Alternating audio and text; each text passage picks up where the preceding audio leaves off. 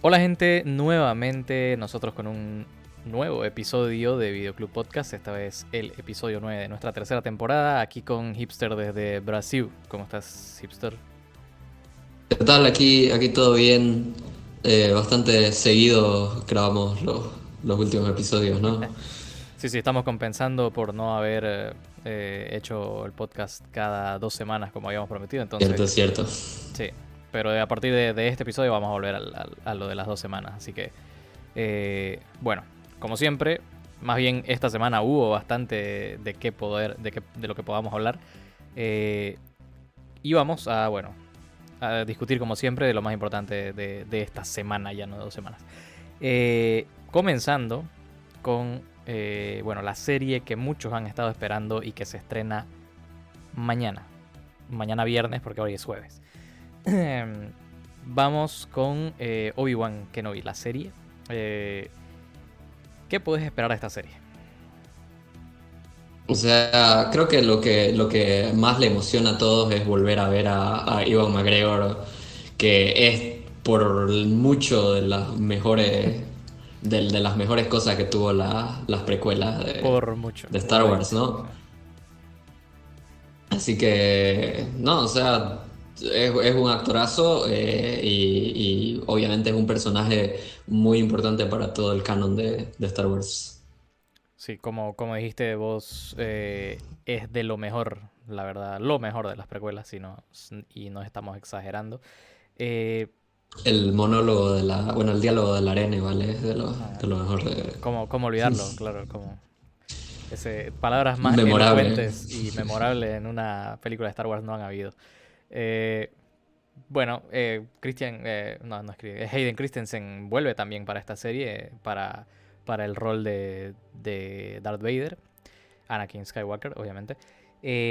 pero a ver, esperar. Va a ser, o sea, va a ser su voz nomás, no va, supongo que no va a mostrar su cara o, la van a tener como quemado.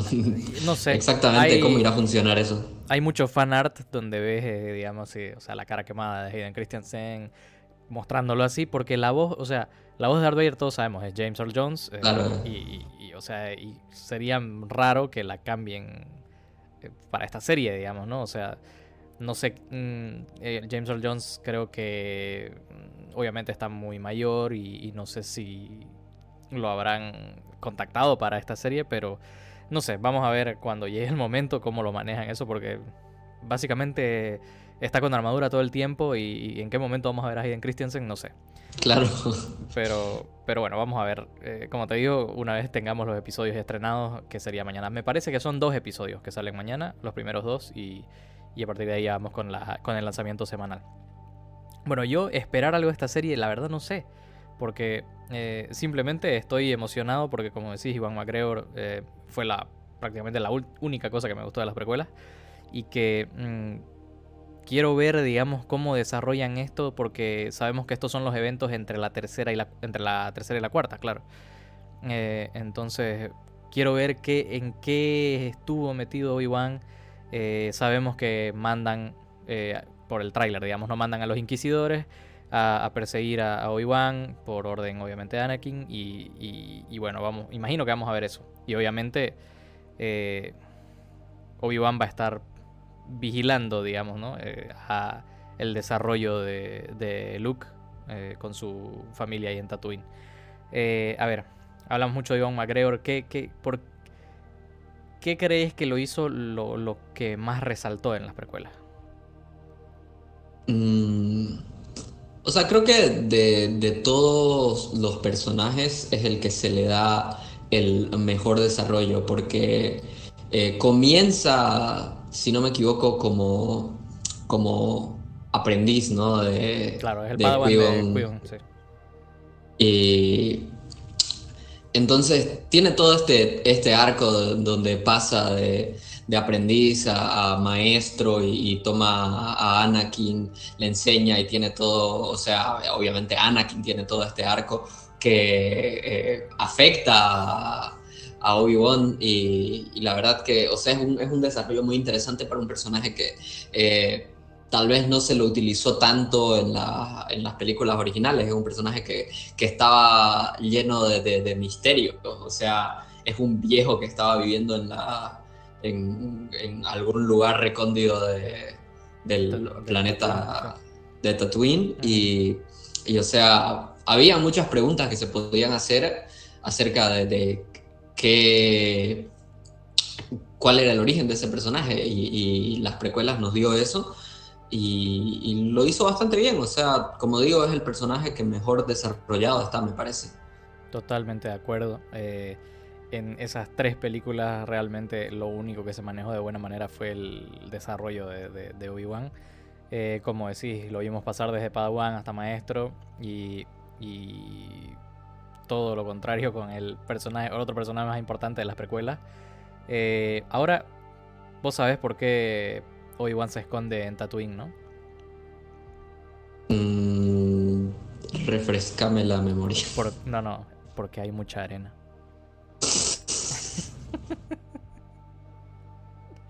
Así es. Ok. Sí, chiste malazo, pero había que hacerlo. Inesperado. Sí.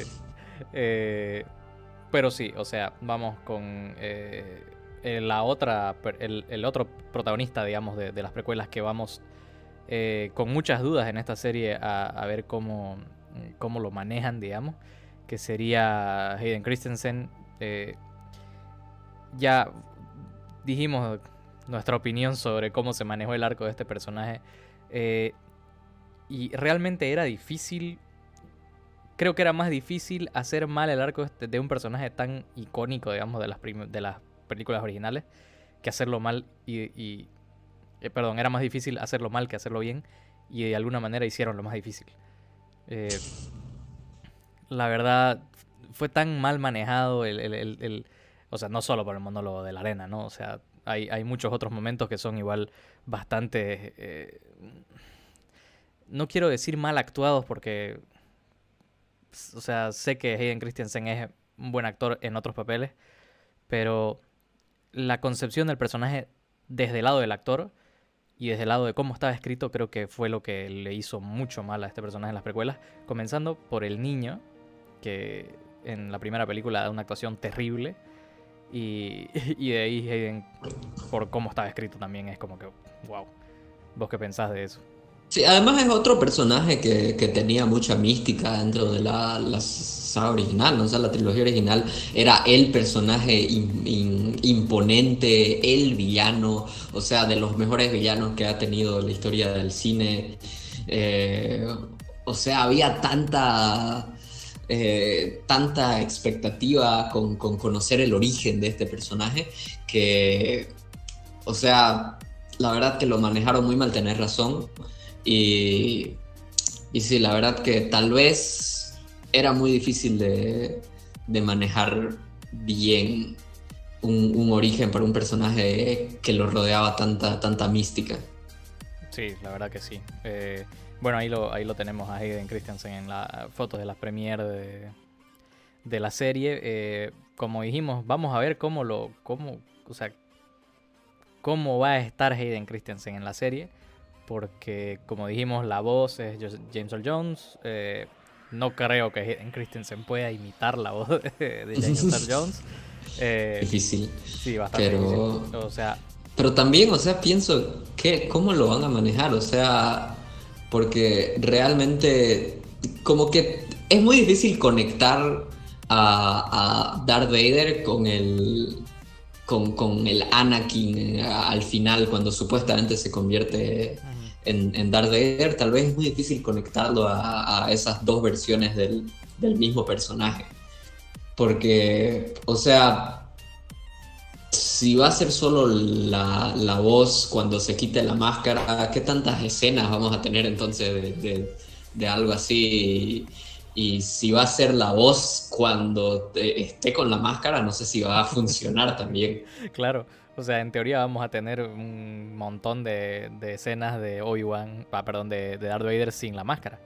Eh, no sé, la verdad, no, no sé qué esperar de eso. Vamos a ver cómo lo manejan y, bueno, bueno. Eh, Ahora, lo, reconfortante es que Disney ha estado manejando bastante bien el universo de Star Wars en, la serie. Sí, Así que Bueno, Así salvo, que por ese lado, salvo tal vez. Bueno, pequeñas cositas con Book of Boba Fett, digamos. eh, pero sí, o sea, en temas de bueno, no, no fue mala. Es, No. es medio irrelevante. Totalmente, totalmente. Es el, el Book of, The Book of Mandalorian en realidad terminó siendo la serie. Pero con un poquito de Boba Fett, ¿no?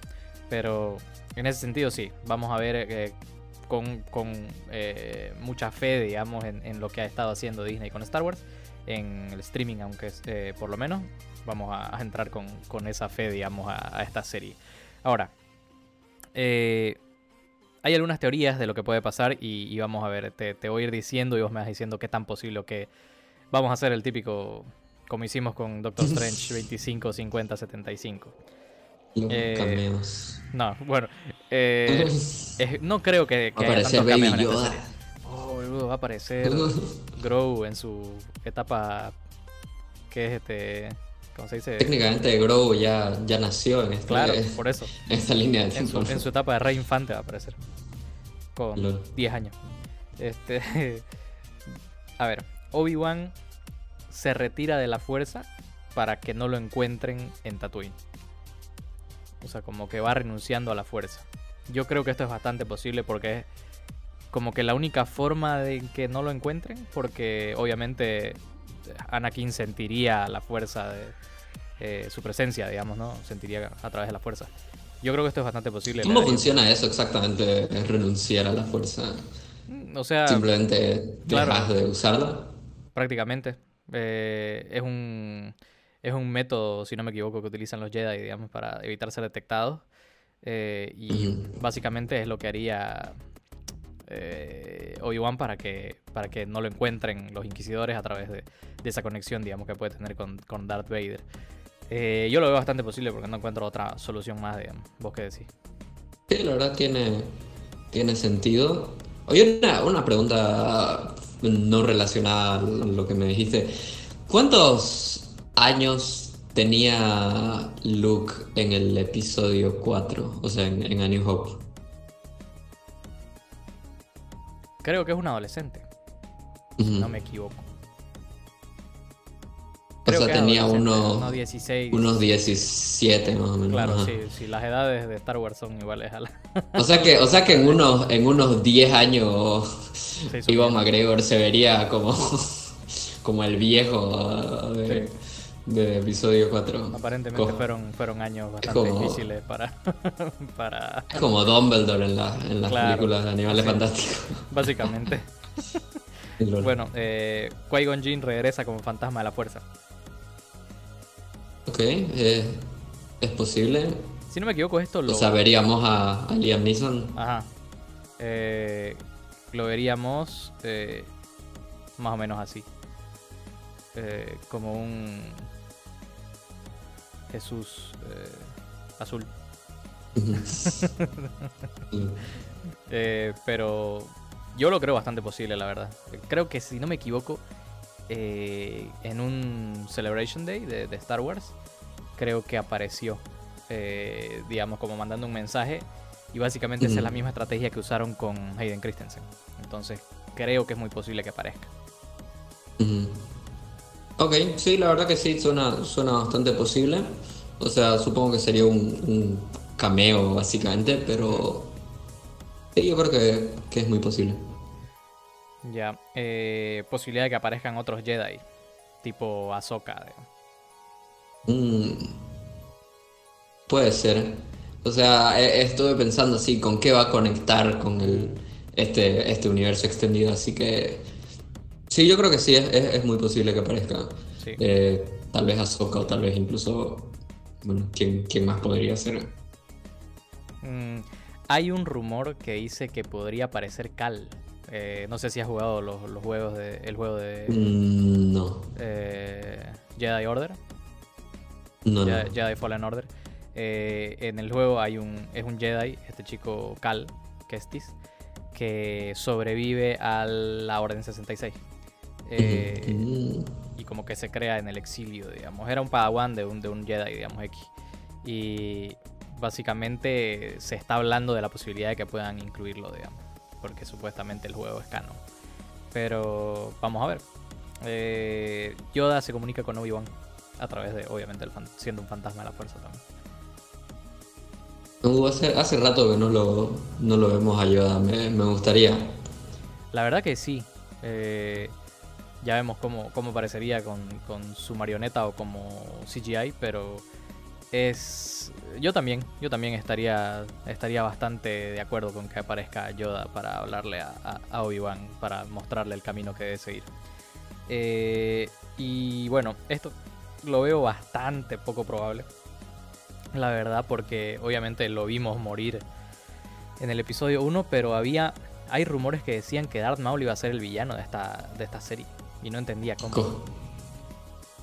O sea, de alguna manera sobrevivió o algo así. de alguna manera sobrevivió a, que lo corten a la mitad y a caer a un hoyo bastante profundo. Eh, entonces, no sé, pero... Estaría hecho mierda. Sí, la verdad que estaría hecho mucho mierda. Pero como te digo, eh, yo a esto le doy menos de 25%. No, la verdad no, no creo que aparezca. Sí, difícil. Sí, por lógica. Tal vez haya, tal vez haya algún villano parecido. Puede pero, ser. Pero no, no sé si. Aunque con Darth Vader y los Inquisidores, yo creo que esta serie está bastante cargada de villanos. Sí, tal vez. Eh, lo, lo, dejen por ahí. Y bueno, el último sería. Eh, que, es lo más probable, digamos, no creo que le estén tirando así nomás. Eh, la conexión con alguno de los otros shows de, Disney Plus, yo creo que con esto lo más probable es que tenga alguna conexión o con Ahsoka o con eh, Andor, tal vez, que está cerca. Con él, porque es un show basado en, la, en los rebeldes, digamos, ¿no? Entonces tiene la temporalidad está por ahí. Sí, sí, la verdad que o sea, como dijiste, eh, yo creo que es bastante probable que salga Soka. Eh, o, alguno de los otros shows, tal vez ya yendo a. Bueno, no sé cuáles otros podría conectar, pero creo que sí, Ahsoka o, Andor serían los más probables por la, por la línea de tiempo, obviamente. Correcto. Eh, bueno, eso es básicamente lo que podemos decir de el show de Obi-Wan Kenobi que va a ser estrenado mañana en Disney Plus. Eh, vamos a ver los primeros dos episodios y a partir de ahí eh, lanzamiento semanal, como, como siempre se ha manejado Disney Plus. Entonces, bueno, ustedes qué están esperando de esta serie, dejen en los comentarios y nosotros vamos directo al segundo tema.